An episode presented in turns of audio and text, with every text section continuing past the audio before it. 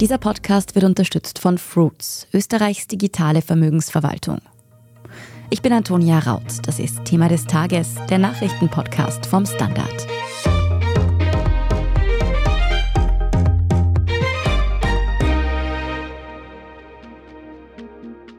Ich wähle nicht mehr, weil ich keinen derzeitigen Politikern vertraue. Bin immer wählen gegangen, jedoch ertappe ich mich seit einiger Zeit immer wieder dabei, wie ich mit dem Gedanken des Nichtwählens spiele. Ich habe vor ewigen Zeiten meine letzte gültige Stimme bei bundesweiten Wahlen abgegeben. So schreiben Menschen im Standardforum übers Nichtwählen. Einfach nicht zur Wahl gehen, das machen in Österreich nämlich deutlich mehr Menschen, als man denken würde. In Zahlen waren es bei den letzten Nationalratswahlen 2019 1,5 Millionen wahlberechtigte Menschen, die in Österreich ihre Stimme nicht abgegeben haben.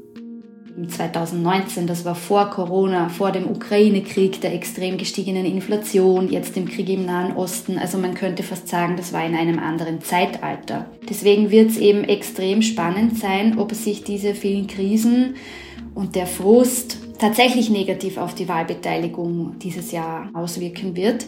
Meine Kollegin Lara Hagen aus der Standard Innenpolitik hat mit Menschen gesprochen, die nicht wählen. Sie erklärt uns, warum so viele Menschen ihr Wahlrecht nicht nutzen, wer die Nichtwählenden eigentlich sind und ob es vielleicht wieder eine Wahlpflicht brauchen würde.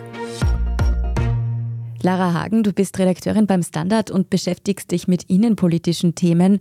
Wie groß ist denn die Gruppe der Nichtwählerinnen in Österreich eigentlich? Ja, das kommt natürlich ganz auf die Wahl darauf an. Also Nichtwählerinnen sind ja kein homogener Block. Es gibt schon einige, die aus Prinzip zu gar keiner Wahl gehen. Das sind dann sogenannte verfestigte Nichtwählerinnen. Aber es gibt eben auch sehr viele Menschen, die zwischen Wählen und Nichtwählen wechseln. Bei der letzten Nationalratswahl im Jahr 2019 haben ein bisschen mehr als 1,5 Millionen Menschen nicht mitgestimmt. Die stimmenstärkste Partei war damals die ÖVP und die kam auf ein bisschen weniger als 1,8 Millionen Stimmen. Also die Nichtwählerinnen waren oder wären quasi der zweitgrößte Block gewesen damals. Bei der letzten EU-Wahl, das war auch 2019, sind insgesamt 3,8 Millionen Stimmen abgegeben worden und 2,5 Millionen Menschen, also eine Million mehr als bei der Nationalratswahl, sind aber daheim geblieben. Mhm. Und in Prozenten ausgedrückt lag eben die Wahlbeteiligung bei der EU-Wahl knapp bei circa 60 Prozent, bei der Nationalratswahl waren es um die 75. Das war der zweitschlechteste Wert seit 1945, aber im internationalen Vergleich sind die Wählerinnen und Wähler in Österreich trotzdem recht brav. Also unsere Wahlbeteiligung kann sich eigentlich sehen lassen. Du hast schon gesagt, Nichtwählerinnen, das ist eine absolut heterogene Gruppe. Also Nichtwähler ist nicht gleich Nichtwähler. Aber was wissen wir denn über diese Gruppe? Das ist eigentlich gar nicht so einfach zu beantworten, weil es eben eine sehr große und dadurch ja sehr bunt zusammengesetzte Truppe ist, auch von den Motiven her. Es gibt auch nicht allzu viele Untersuchungen zu den Nichtwählerinnen. Eine ganz groß angelegte hat das IMAS-Institut vor zehn Jahren gemacht. Da wurden die Nichtwähler in unterschiedliche Gruppen eingeteilt, je nach Erklärungsmuster für das Daheimbleiben.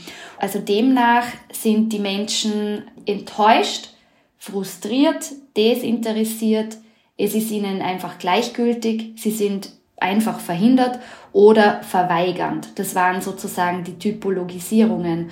Und bei vielen ist es sicher auch eine Mischung daraus. Also man ist ja nicht nur frustriert, sondern vielleicht auch desinteressiert. Aber das war so ein bisschen der Versuch, die Menschen einzuteilen. Aber die Erklärung, dass sich diese Menschen einfach nicht für Politik interessieren, die man ja vielleicht am naheliegendsten findet, greift laut Politikwissenschaftlern auf jeden Fall zu kurz. Also ich habe vor kurzem darüber mit Eva Zeglowitz gesprochen, die in Wien das Institut für empirische Sozialforschung leitet. Und die sagt, dass etwas mehr Junge als Alte unter den Nichtwählern sind und dass Menschen, die sozial sehr isoliert sind, einsam sind, auch oft darunter zu finden sind, weil Wählen auch ein sozialer Akt ist und weil man weiß, wenn man das in der Familie auch schon mitbekommt, von klein auf, mit den Freunden auch das mitbekommt, dass das dann so wirkt, dass man selber auch wählen geht. Ebenfalls weiß man, dass Menschen mit Migrationsgeschichte in der Gruppe etwas überrepräsentiert sind, weil viele von ihnen mit den hiesigen Institutionen einfach noch nicht so vertraut sind und mit dem Wahlsystem. Und was man seit Mitte der 80er außerdem noch beobachten kann, ist, dass es ein Gefälle zwischen West- und Ostösterreich gibt, was die Wahlbeteiligung betrifft. Also je weiter man von Wien weggeht, desto schlechter schaut es mit der Wahlbeteiligung aus. Du hast vorher gesagt, dass junge Menschen eher nicht wählen gehen. Dabei klingen viele Kommentare im Standardforum so, als würden die Menschen von Wahl zu Wahl desillusionierter. Warum gehen denn gerade junge Menschen eher nicht wählen?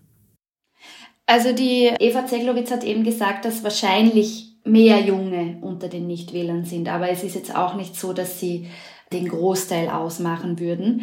Sie hat auch gesagt, dass es immer sehr schwer einzuschätzen ist. Das ist, finde ich, auch spannend, weil unter den älteren Leuten ist es noch verpönt zu sagen, dass man nicht wählen geht und viele trauen sich das auch nicht, weil es eben auch nicht sozial erwünscht ist.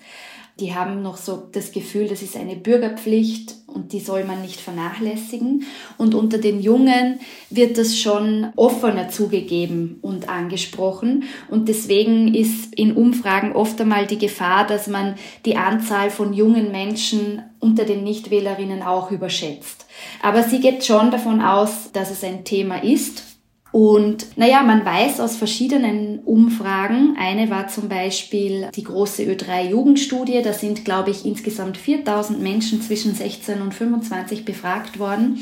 Und da kam raus, dass nur 17 Prozent von diesen jungen Menschen sich von der amtierenden Politik vertreten fühlen. Also da sieht man einfach, es gibt sehr viele junge Leute, die sich nicht gesehen fühlen, die vielleicht das Gefühl haben, ihre Themen werden nicht angegangen und die das einfach frustriert und deswegen zu Hause bleiben. Es könnte ein Erklärungsmuster sein.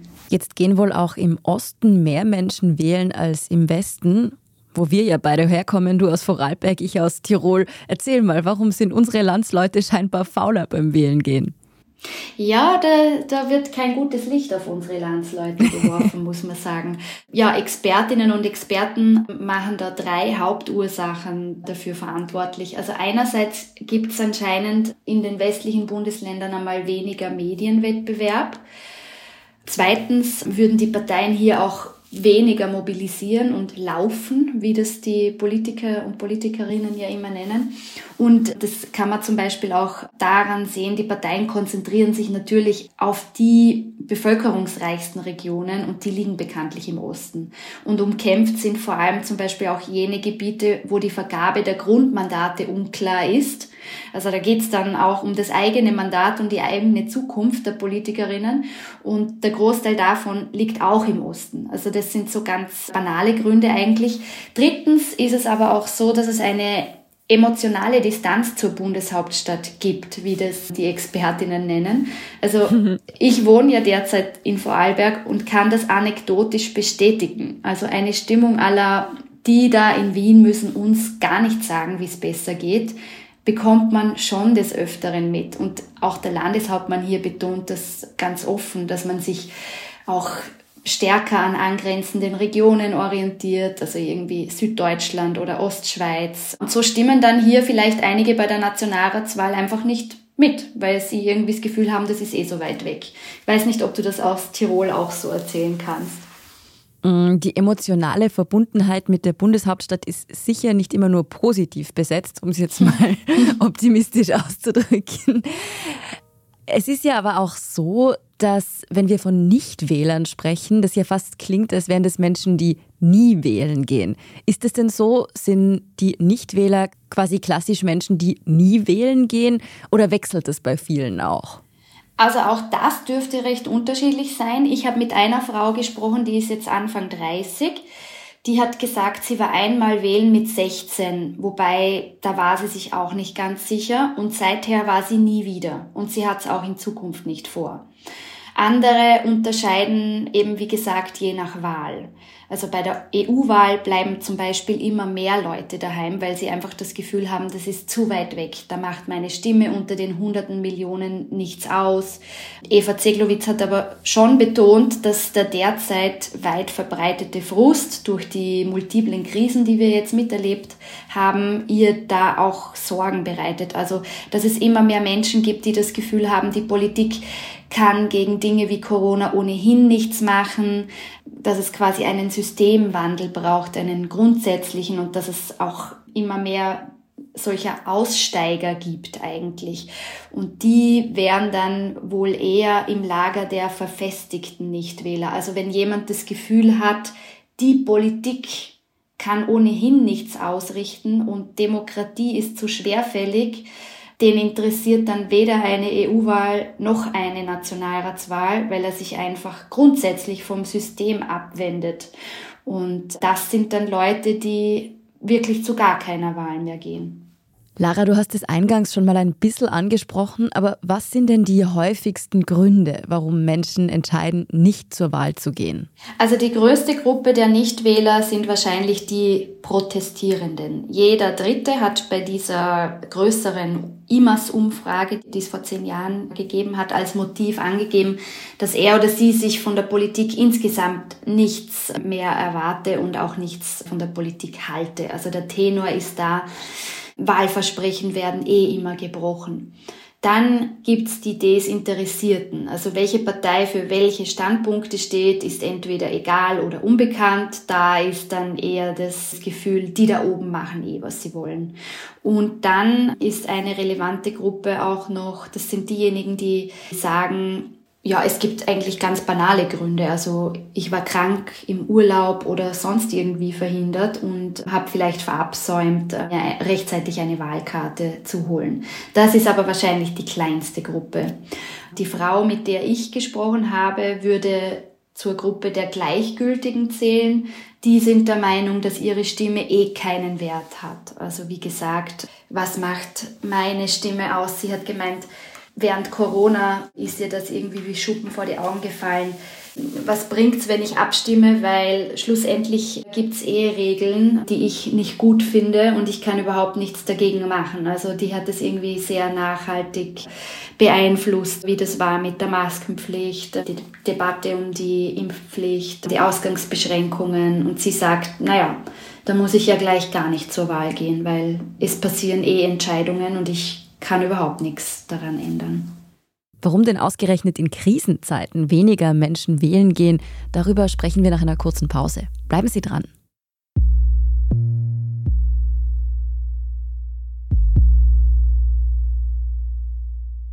Den eigenen ETF-Sparplan muss man sich nicht selbst zusammenstellen.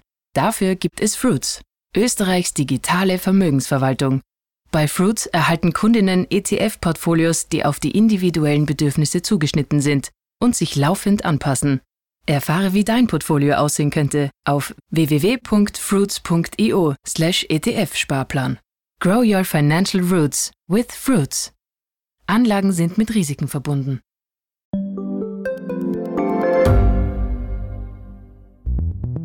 Wie können wir die Erderhitzung stoppen? Wie verändert künstliche Intelligenz unser Leben? Und wann wird nachhaltiges Reisen endlich einfacher? Um diese und viele weitere Themen geht es im Podcast Edition Zukunft und Edition Zukunft Klimafragen. Ich bin Alicia Prager. Und ich bin Julia Beirer. Wir sprechen über Lösungen für das Leben und die Welt von morgen. Jeden Freitag gibt es eine neue Folge, überall, wo es Podcasts gibt. Lara, du hast es schon angesprochen, diese multiplen Krisen, Corona, die Kriege in der Ukraine und nun auch im Nahen Osten, das sind doch eigentlich Phasen, in denen politische Player nochmal viel mehr Macht haben, nochmal viel wichtigere Entscheidungen treffen. Warum geben da genau weniger Menschen ihre Stimme dafür ab, wer denn das sein soll? Mhm. Also man muss aufpassen, weil ob die Gruppe wächst, steht ja noch nicht fest. Das ist nur mhm. eine Befürchtung, die es gibt, die eintreten könnte, die man jetzt eben auch anhand solcher Umfragen, wie sie sie bei uns gegeben hat, mit dem Systemwechsel und es gibt ja auch immer wieder die Umfragen in Richtung Demokratie, ist es das beste System und so weiter. Aber zuletzt ist die Beteiligung zum Beispiel bei der EU-Wahl nach oben gegangen. Bei der Nationalratswahl gab es einen Einbruch, aber wir sind immer noch auf einem hohen Niveau dennoch. Aber wie du schon gesagt hast, beide Wahlen waren eben 2019. Das war vor Corona, vor dem Ukraine-Krieg, der extrem gestiegenen Inflation, jetzt dem Krieg im Nahen Osten. Also man könnte fast sagen, das war in einem anderen Zeitalter. Deswegen wird es eben extrem spannend sein, ob sich diese vielen Krisen und der Frust tatsächlich negativ auf die Wahlbeteiligung dieses Jahr auswirken wird. Es gibt nämlich auch Anzeichen dafür, dass mehr Leute zur Wahl gehen könnten, wie du es auch angesprochen hast. Also das kann ja auch in die gegenteilige Richtung gehen. Eva Zeglowitz sagt, das ist eben immer der Fall, dass mehr Leute wählen gehen, wenn man das Gefühl hat, es geht um was. Also ein Richtungswechsel, ein spannendes Match um die vordersten Plätze oder auch neue Parteien, die frischen Wind versprechen. All das ist in diesem Jahr in Österreich ja auch gegeben. Also gerade Parteien wie die Bierpartei, die ja tatsächlich sagen können, wir werden es anders machen, weil sie eben neu sind, sprechen viele frustrierte Nichtwähler an. Neue Parteien sind also reizvoll, aber auch ein spannendes Match. Was können politische Player noch tun, um Menschen zum Wählen zu bringen? Mhm, ich habe es schon ein bisschen vorweggenommen. Es geht eben darum, den Menschen zu zeigen, dass sie gesehen werden, also dass man ihre Probleme oder Sorgen oder Befürchtungen ernst nimmt. Das kann man laut Politikwissenschaft vor allem über drei Emotionen tun. Man kann Wut bedienen, man kann äh, mit der Angst spielen oder mit der Hoffnung arbeiten. Und je nach Partei wird das auch ganz unterschiedlich angelegt. Also die FPÖ arbeitet zum Beispiel stark mit dem Thema Wut, die Neos bedienen wiederum eher die Hoffnung. Und ja, weil der Pool an Menschen bei den Nichtwählern eben so groß ist, wären alle Parteien jedenfalls gut beraten, sich um die Stimmen zu bemühen. Nicht zuletzt auch, weil das natürlich demokratiepolitisch bedenklich ist, wenn immer mehr Leute das Gefühl haben, die Politik kann nichts ausrichten, ist zu langsam, sieht mich nicht. Welchen Parteien gelingt es denn am ehesten, NichtwählerInnen doch noch zu mobilisieren? Also attraktiv sind hier eben oft Parteien, die vermitteln, dass sie es anders machen als die etablierten, unter Anführungszeichen. Das ist bei ganz neuen Parteien glaubhaft. Interessanterweise schreiben das aber auch sehr viele Menschen immer wieder der FPÖ zu obwohl die Freiheitlichen ja schon des Öfteren in Regierungsverantwortung waren und das auch sehr oft durch eigenes Verschulden frühzeitig beendet wurde. Aber diese Proteststimmung, das schreiben doch noch viele der FPÖ zu.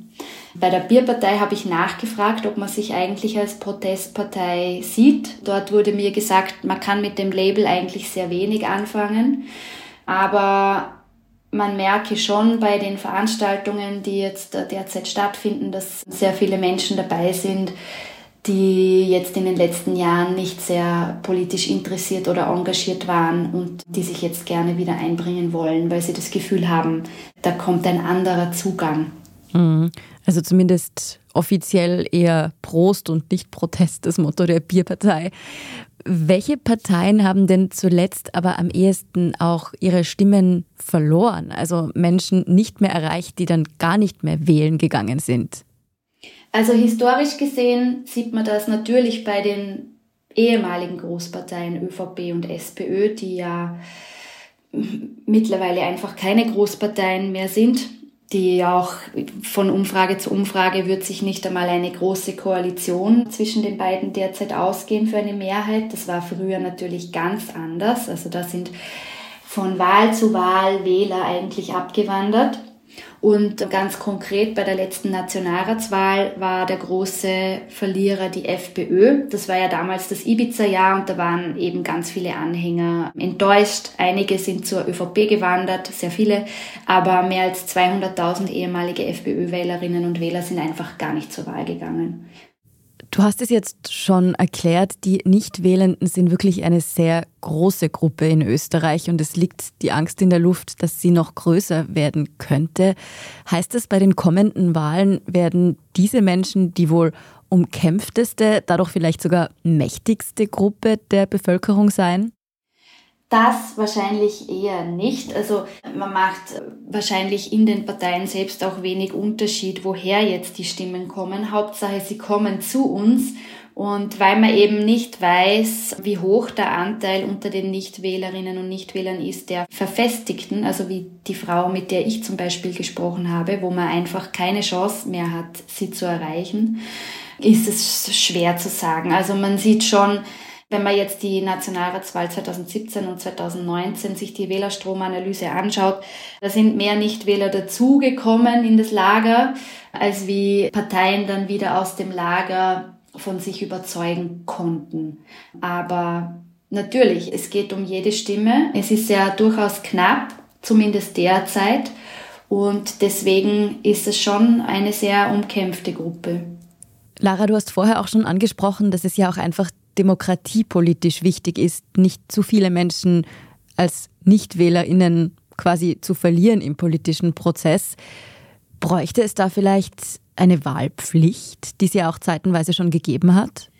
Ja, die hat es gegeben. Allerdings war das nur in einigen Bundesländern der Fall, und zwar interessanterweise in Tirol und Vorarlberg, Ups. Ähm, in der Steiermark und in Kärnten. Also da waren die Bürgerinnen tatsächlich per Gesetz verpflichtet. Das ist allerdings schon länger her, wobei Kärnten war ein Spätzünder. Also da hat es erst 1986 Wahlpflicht gegeben, die aber 1992 schon wieder aufgehoben wurde. Und ich habe es ganz am Anfang schon gesagt, international kann sich die Wahlbeteiligung in Österreich wirklich sehen lassen.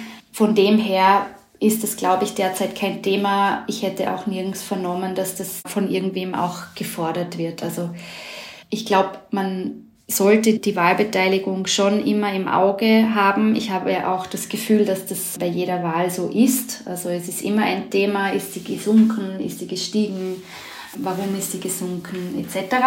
Aber es sind noch keine gefährlichen Werte, wo man jetzt sich wirklich große Sorge machen würde. Und es ist schon natürlich auch ein Ausdruck, wenn viele Leute zu Hause bleiben. Also das ist ja auch eine Message, die gesendet wird und dass man sich dann damit auseinandersetzen muss. Wenn es eine Wahlpflicht gibt, ist es ja meist so, dass wenn man zu Hause bleibt, eine Strafe bezahlt werden muss da bekommt man als politische Parteien dann auch nicht wirklich eine Rückmeldung, ob man vielleicht sehr viele frustrierte Bürgerinnen daheim hat, die mit der Situation allgemein unzufrieden sind, ja, weil sie einfach keine Strafe zahlen wollen.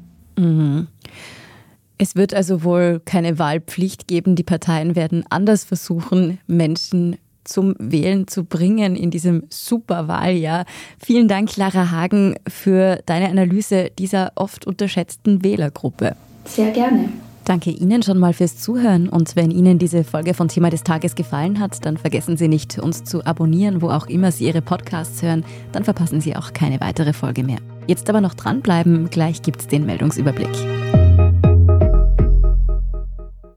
Den eigenen ETF-Sparplan muss man sich nicht selbst zusammenstellen. Dafür gibt es Fruits, Österreichs digitale Vermögensverwaltung. Bei Fruits erhalten Kundinnen ETF-Portfolios, die auf die individuellen Bedürfnisse zugeschnitten sind und sich laufend anpassen. Erfahre, wie dein Portfolio aussehen könnte auf www.fruits.io/etf-Sparplan. Grow your financial roots with Fruits. Anlagen sind mit Risiken verbunden. Standard-Podcasts gibt es ja wirklich schon zu jedem Thema. Also fast jedem. True Crime. Thema des Tages. Lohnt sich das? Inside Austria. Serienreif. Besser Leben. Rätsel der Wissenschaft. Edition Zukunft. Und, und, und. Aber nicht jeder hat die Zeit, das alles zu hören. Und manchmal möchte man sich einfach nur ein paar Minuten beschallen lassen. Ich bin Scholt Wilhelm. Und ich bin Margit Ehrenhöfer. Ab sofort bringen wir auch Highlights unserer Podcasts. Für zwischendurch, wenn mal weniger Zeit ist. Diese kurzen Ausschnitte nennen wir Shorts. So wie eine kurze Hose. Oder eine kurze Geschichte. Okay. Und Shorts vom Standard finden Sie jetzt überall, wo es Podcasts gibt. Und hier ist, was Sie heute sonst noch wissen müssen. Erstens, der zweite Jahrestag des russischen Angriffs auf die Ukraine rückt näher und die EU-Staaten haben sich heute Mittwoch auf ein neues Sanktionspaket gegen Russland geeinigt. Es soll laut der belgischen Ratspräsidentschaft auf fast 200 Einrichtungen und Einzelpersonen abzielen, die auf die bestehende Sanktionsliste gesetzt werden. Sanktioniert werden sollen Unternehmen, die im Krieg wichtig für Russland sind. An sie dürfen aus der EU dann keine militärisch nutzbaren Güter und Technologien mehr verkauft werden. Die Einigung auf dieses 13. Sanktionspaket steht nun auf jeden Fall. Der formelle Beschluss wird vor dem zweiten Jahrestag des russischen Angriffskriegs am 24. Februar erwartet. Das Sanktionspaket gilt aber vor allem als Symbol. Neue, weitreichende Wirtschaftssanktionen enthält es nämlich nicht.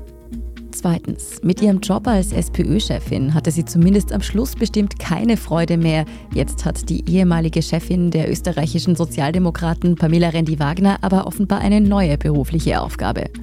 Die frühere SPÖ-Chefin und Gesundheitsministerin Pamela Rendi-Wagner wurde als neue Direktorin des Europäischen Zentrums für die Prävention und die Kontrolle von Krankheiten, kurz ECDC, nominiert. Das hat das Gesundheitsministerium heute Mittwochvormittag bekannt gegeben. Randy Wagner setzte sich in der Endauswahl gegen drei Bewerber durch. Die Amtszeit beträgt fünf Jahre. Vor ihrer offiziellen Ernennung muss Randy Wagner noch vom Europäischen Parlament bestätigt werden. Bundeskanzler Karl Nehammer hat ihr allerdings auf Ex schon mal gratuliert. Und drittens, ebenfalls einen neuen Job braucht Bayern-Trainer Thomas Tuchel nun wohl. Heute Mittwoch wurde bekannt, Bayern München und sein angeschlagener Trainer trennen sich im Sommer. Der Vertrag des 50-Jährigen wäre eigentlich noch bis 2025 gelaufen. Die Diskussion über Tuchel hatte aber nach den Niederlagen in Leverkusen, Rom und Bochum die Überhand genommen. Für Bayern München droht die erste titellose Saison seit zwölf Jahren. Viele geben Tuchel die Schuld an dieser Serie an Misserfolgen.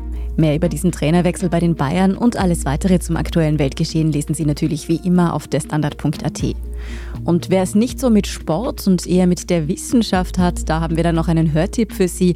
Unser Schwesterpodcast Rätsel der Wissenschaft beschäftigt sich in der aktuellen Folge damit, wie viel Neandertaler eigentlich noch in uns allen steckt. Finden Sie überall, wo es Podcasts gibt. Und wenn Sie schon dabei sind, freuen wir uns übrigens auch über eine gute Bewertung für diesen oder auch unsere anderen Standard-Podcasts.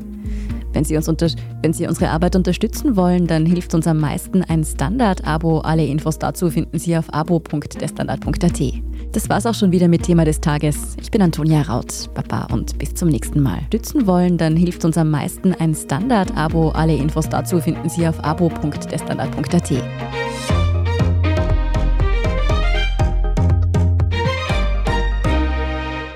Den eigenen ETF-Sparplan muss man sich nicht selbst zusammenstellen. Dafür gibt es Fruits, Österreichs digitale Vermögensverwaltung. Bei Fruits erhalten Kundinnen ETF-Portfolios, die auf die individuellen Bedürfnisse zugeschnitten sind und sich laufend anpassen. Erfahre, wie dein Portfolio aussehen könnte auf www.fruits.io/etf-Sparplan. Grow your financial roots with Fruits. Anlagen sind mit Risiken verbunden.